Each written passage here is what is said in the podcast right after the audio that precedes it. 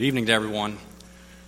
You know, in the world we live in, it is very good at making things confusing. Our world is uh, very adept at taking some simple concepts or some simple structures in our life and adding much confusion to them. Complexities that oftentimes don't need to be there. When we look at Christianity in particular, the world has confused, made it complex, has changed or added to or twisted just some basic, simple tenets and principles of life, teachings that we find there. Tonight, I want to talk about the simplicity and also the depth of Christianity. In Titus chapter 2 verse 11 and 12 it reads for the grace of God that brings salvation has appeared to all men teaching us that denying ungodliness and worldly lusts we should live soberly righteously and godly in the present age. When we think about uh, simplicity and depth of Christianity, the first thing that uh, I want to think about is the simplicity that we find in God's Word. John chapter 21, verse 25, if you'll turn to John chapter 21, verse 25, the last verse in John, we think about the Bible that we can hold in our hands, uh, an amazing book that in one simple volume contains God's message to humanity. You know, if you walk into uh, any library, any bookstore or you browse through any online book catalog, you see thousands, if not millions, of books. Books on all sorts of different topics history and geography and science and medicine and philosophy, things to improve your life, to change your life, to make things better. The philosophies of men are rampant, huge, many volumes. When we turn to God's Word, what we find is that we have in one simple form God's message.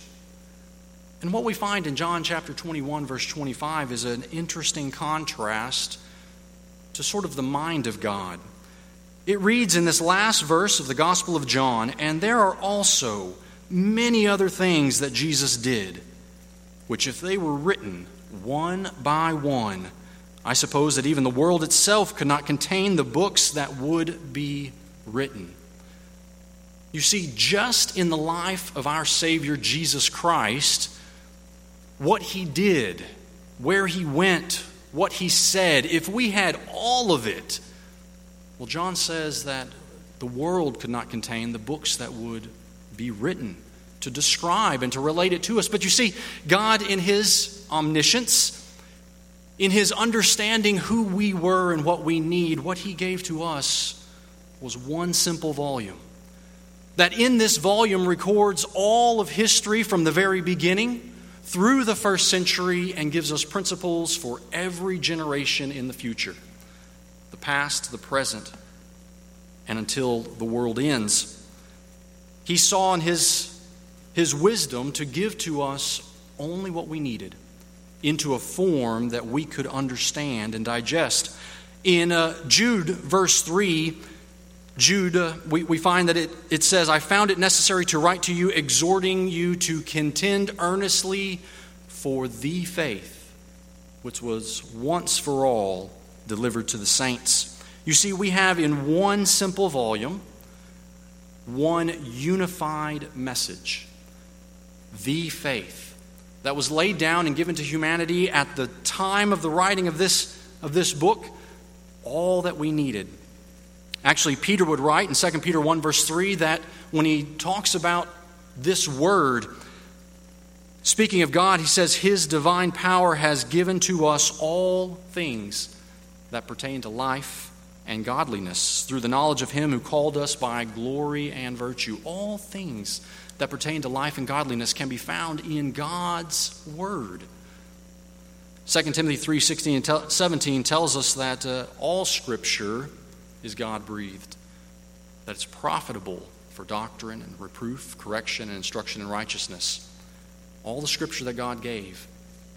But we know from John chapter 20, verse 21, or 21, verse 25, that, that what he gave to us was really a, a limited set of everything that Jesus gave to us.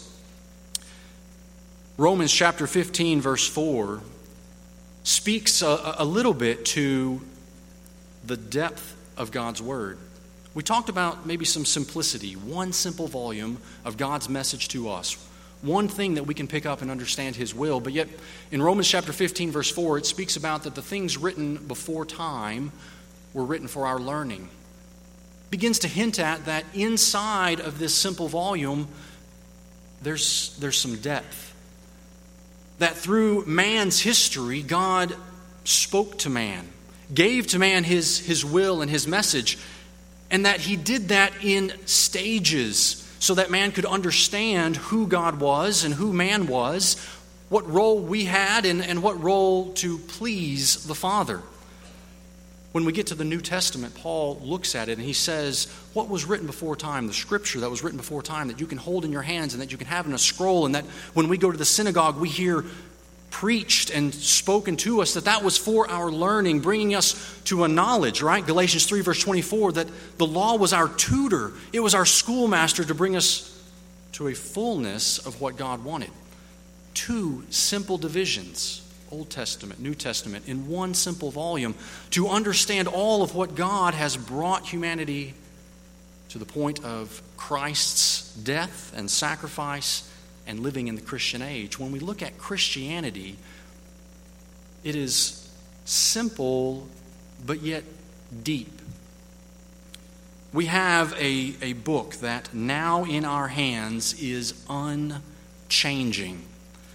Matthew chapter 24, verse 35 Heaven and earth will pass away, but my words will by no means pass away.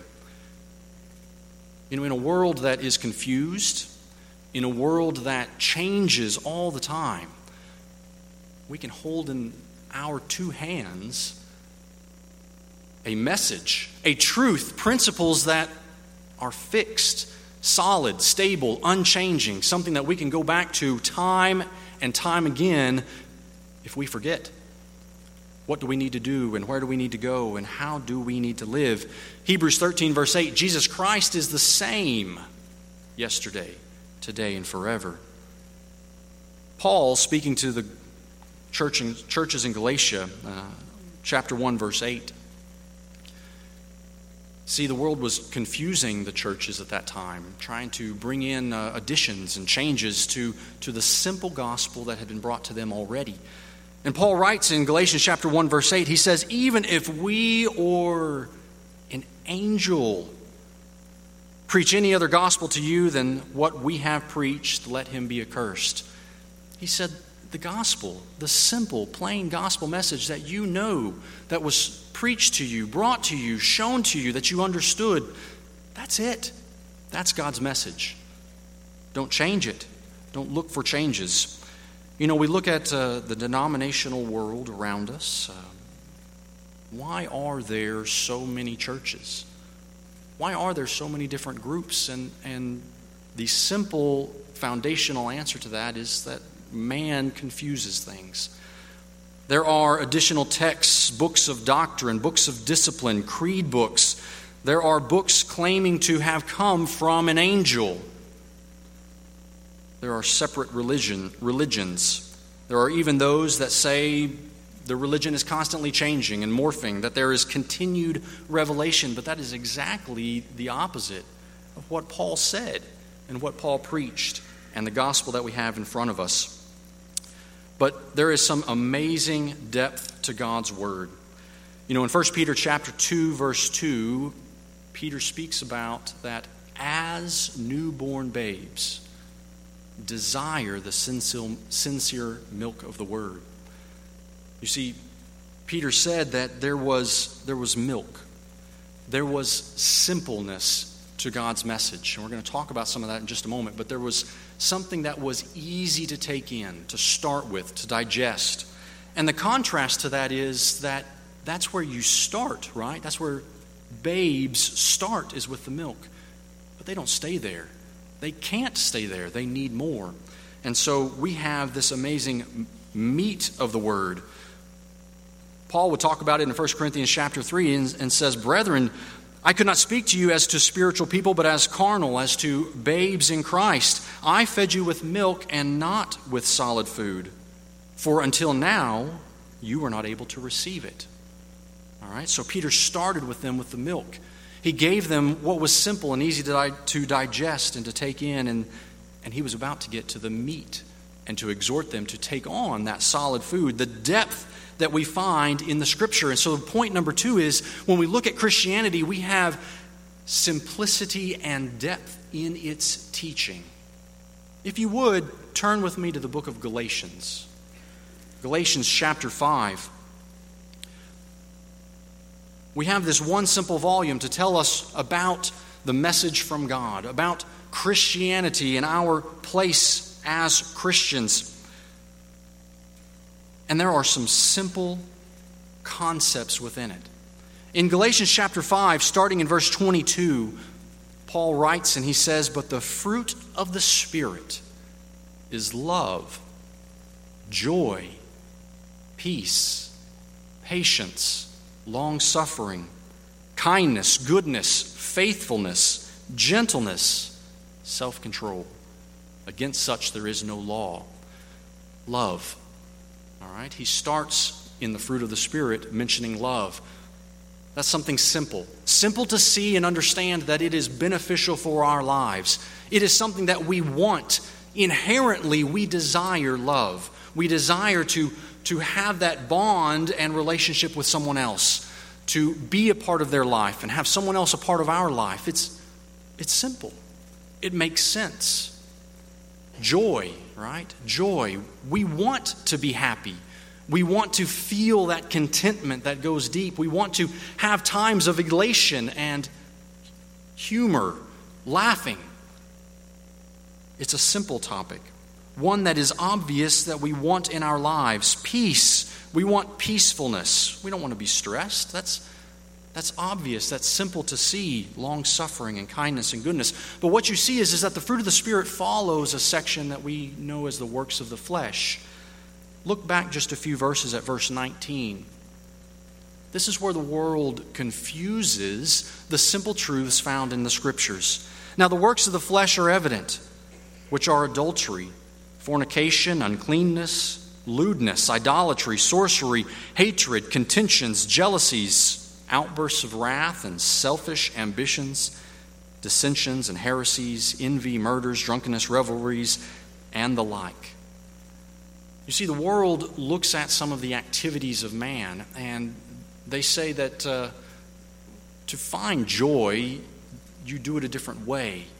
That you find things that are good for you and that you do more of them for yourself, that you heap to yourself whatever you can get, that you live your life the way that you ought to live and, and whatever you want.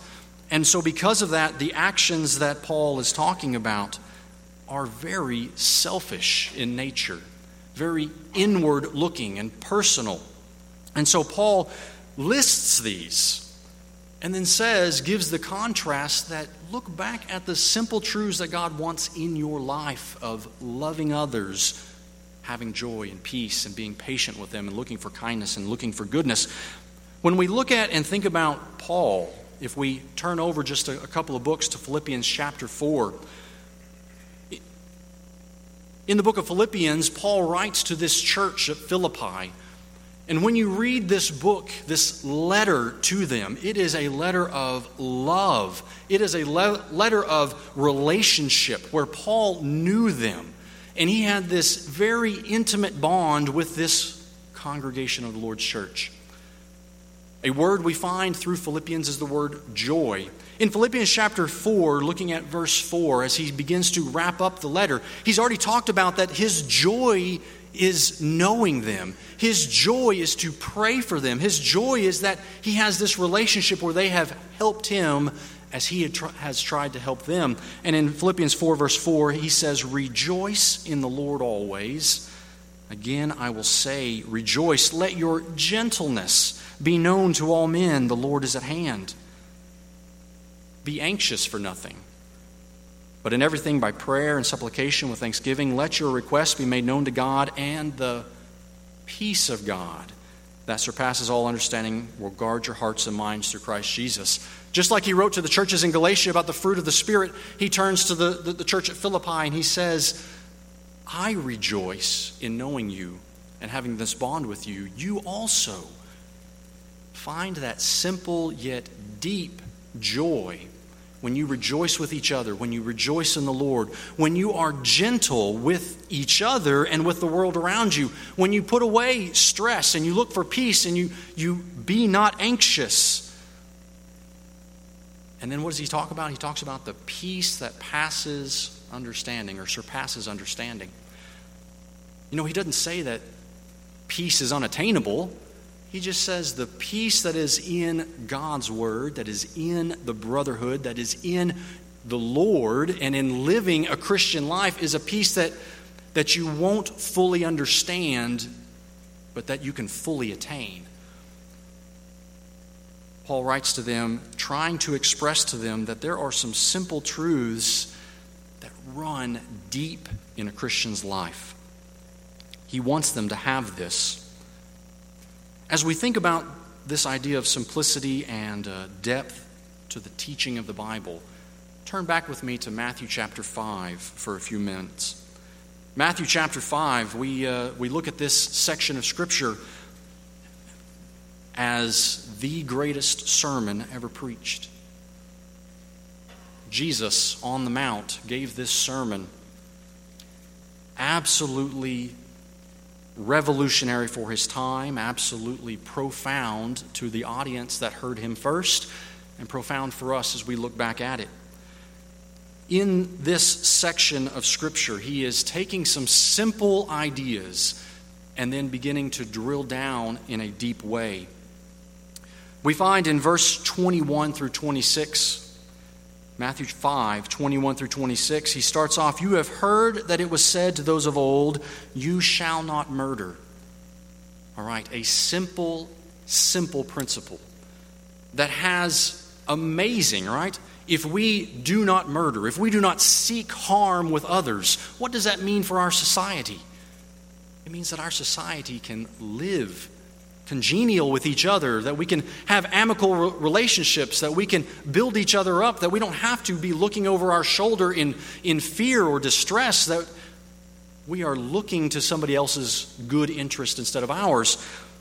That is a simple principle taught right here in God's Word. And Jesus says, You have seen this simple principle, but what, what's the depth of this principle? He says, You've heard you shall not murder, and whoever murders will be in danger of the judgment. But I say to you that whoever is angry with his brother without a cause shall be in danger of the judgment. You see, he, he takes this simple principle about murder, which benefits all of humanity and society, and then he takes it that depth deeper, the, the depth that Christianity takes humanity. And he says, not only do you not murder and seek physical harm, but don't even have anger and hatred towards someone else, towards a brother. If you think back to Galatians chapter 5 in the works of the flesh, hatred was one of those in the works of the flesh. But love was one in the fruit of the Spirit.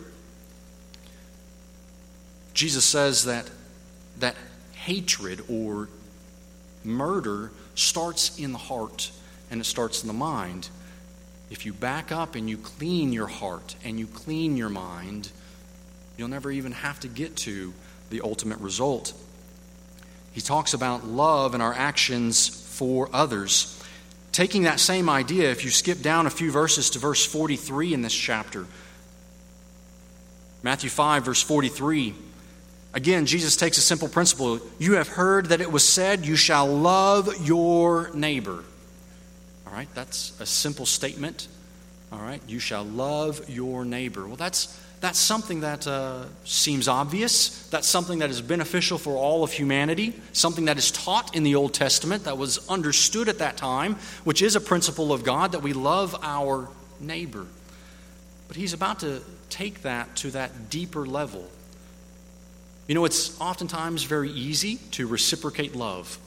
Someone is loving to you, generous to you, kind to you, it's, it's easy to, to give that thankfulness back and that gratitude back and to express your love back to them.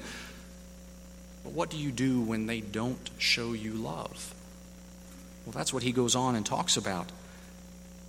He says in verse 44 I say to you, love your enemies.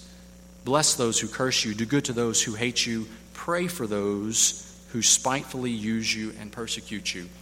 You see, the simple nature of the scripture is that it gives us things that are absolutely beneficial within our lives, to ourselves, to our society.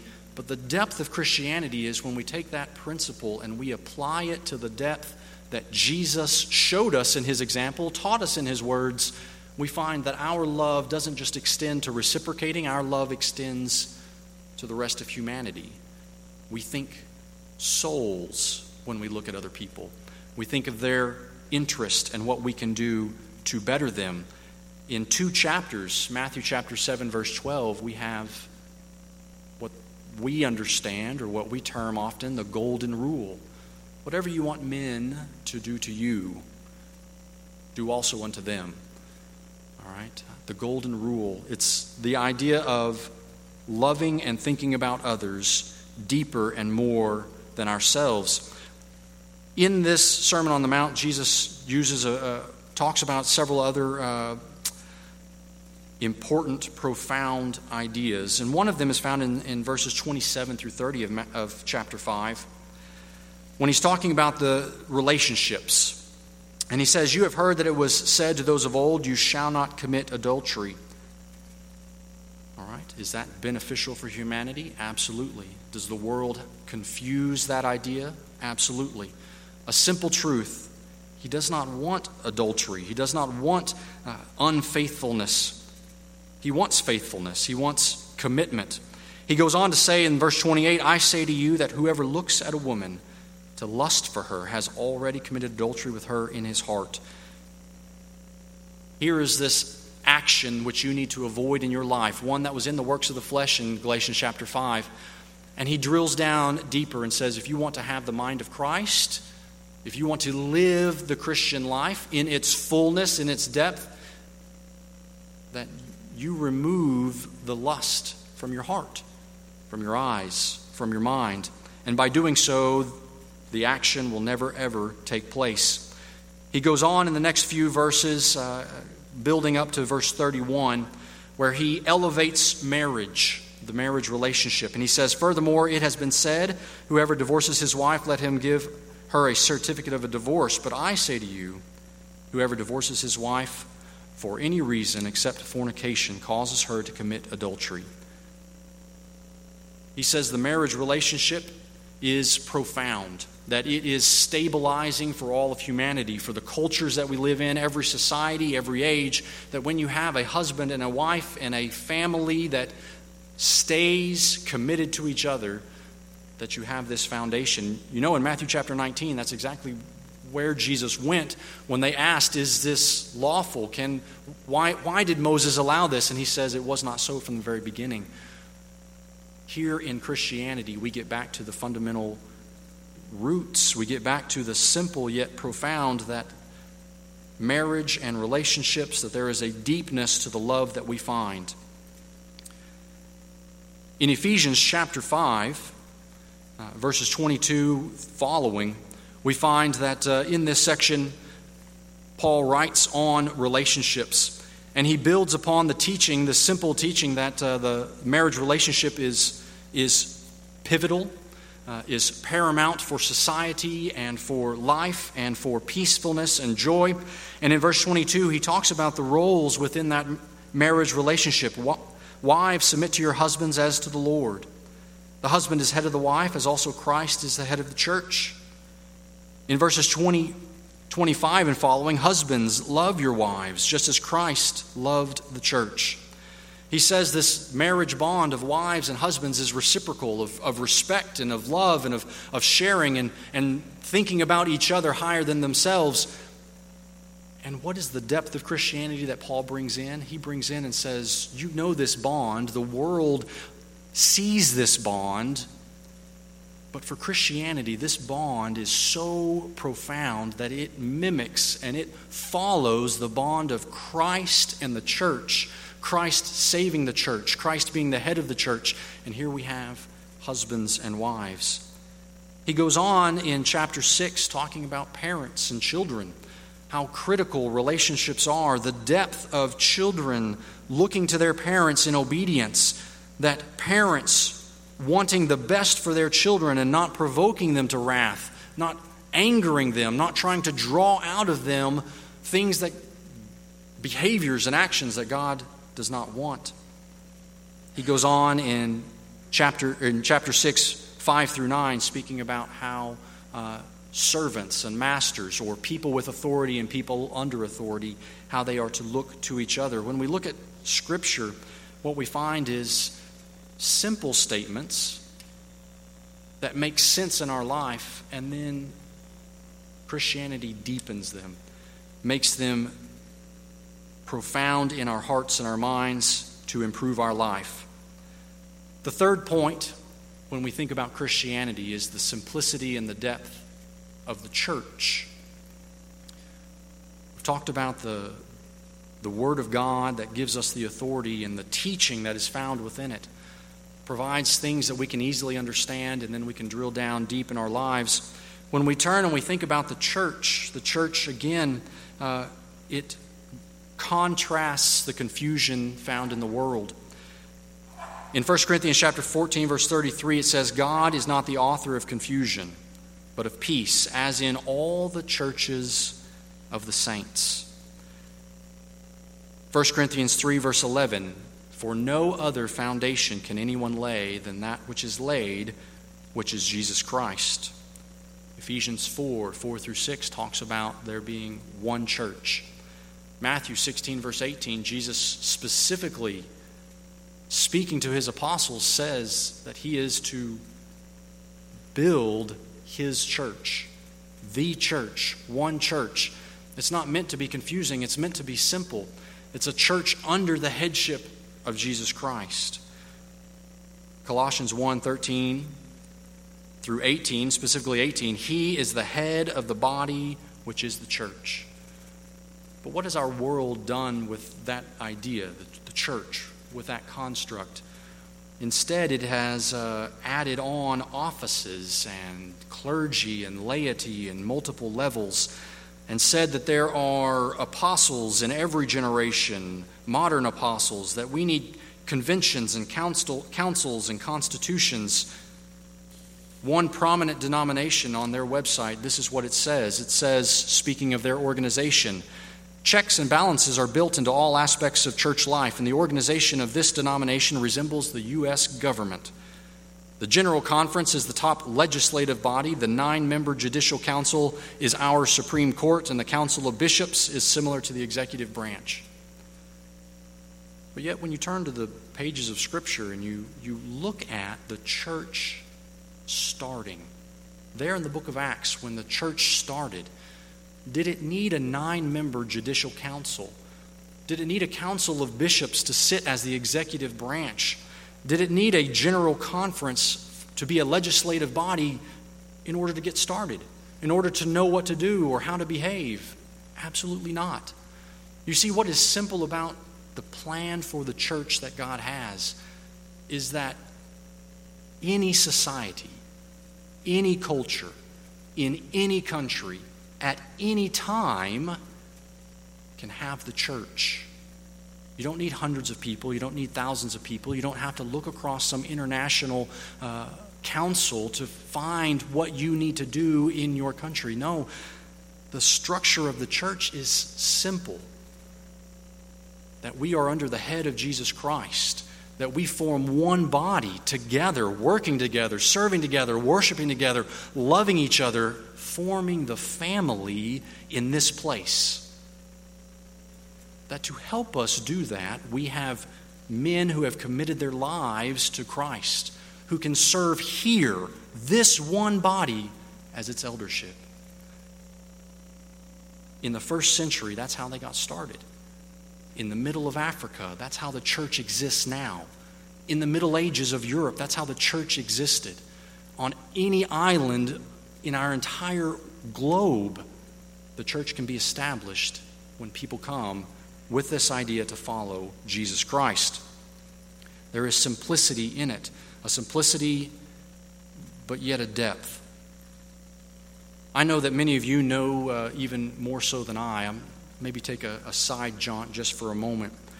In Ephesians chapter 2 verse 19 it tells us, "Now therefore you are no longer strangers and foreigners, but fellow citizens with the saints and members of the household of God." When we look at the church, it is a family, the family, the most basic unit of relationship within our world. And God says that the relationship of the church, us together tonight, that we are a family. It wasn't planned, um, but today is December 6th. 11 years ago, uh, Alana and I lost uh, a little daughter. We had been here not very long, and I know that many of you, in your circumstances of life, in your trials and struggles and losses, the family of God is there to support you. I know from our perspective, we have a sincere, you know, indescribable gratitude that we were here and wrapped up in your arms, that we were consoled, that we were supported, that we were given the love that is inherent in a family. If you want to know the simplicity of God's church, but yet understand the depth of God's church, then you have to be a, a member of that family. You have to place yourself inside of it. You have to be able to allow each of us to wrap our arms around, to love, and to support. I know it has happened in my life, and I know many of you, even this year, which has been extremely difficult, have felt that exact same thing. You know, in 1 Corinthians chapter 12, verse 26, if one member suffers, all the members suffer with them. If one member is honored, all the members rejoice. That's the depth that God wants for His church, that He's designed for His church. The final point for us to consider is the simplicity and the depth of salvation. To be saved, to be in a right relationship with God, is so simple. The world makes it difficult and confusing. They add all sorts of additional factors or they strip away important aspects. To become a child of God, you learn about your Father. You find out how much He loves you. You come to understand and believe that when He makes promises, He stands by them to the T, to the jot and the tittle that He follows through with it. That you change your life in the way that He has asked you to. You repent. That when somebody asks you or wants to know, do you believe that Jesus Christ is the Son of God? You are willing, you are wanting to confess that Jesus is the Son of God. And if you want Jesus as your Savior, you will die in baptism to be raised in newness of life, just like He has already done for you. It's a simple progression that seems so obvious of learning and growing and deciding and doing. And now you are part of the family of God. It's a simple process that builds upon the knowledge and the truth. John 8, 31 and 32, Jesus said to those Jews who believed him, He said, If you abide in my word, you are my disciples indeed, and you shall know the truth and the truth shall set you free. It's knowable, it's obtainable, it's understandable, and we can follow it. A logical progression of salvation. And when we understand the depth of salvation, Ephesians 1, verse 3 Blessed be the God and Father of our Lord Jesus Christ, who has blessed us with every spiritual blessing in the heavenly places. Every blessing is ours when we are in Christ. That's what Ephesians 1, verse 3 tells us. If we want the continual action of, God, of Jesus' blood cleansing us, 1 John 1, verse 7, then we simply walk in the light. We put our footsteps in concert with the family of God. We follow the Savior who leads us, and we understand that God has heaven as our home. Christianity is the most blessed life, the most abundant life you can ever have. It will consume you, it will surround you, you will be filled with the love and the joy and the peace and the patience, the kindness, the goodness, and you will want to have the self control to discipline your life to follow because it is that profound. In our audience tonight, there, I maybe find myself in the middle, right? I'm not over the hill yet, but I'm pretty close. There are many here who are younger than I am.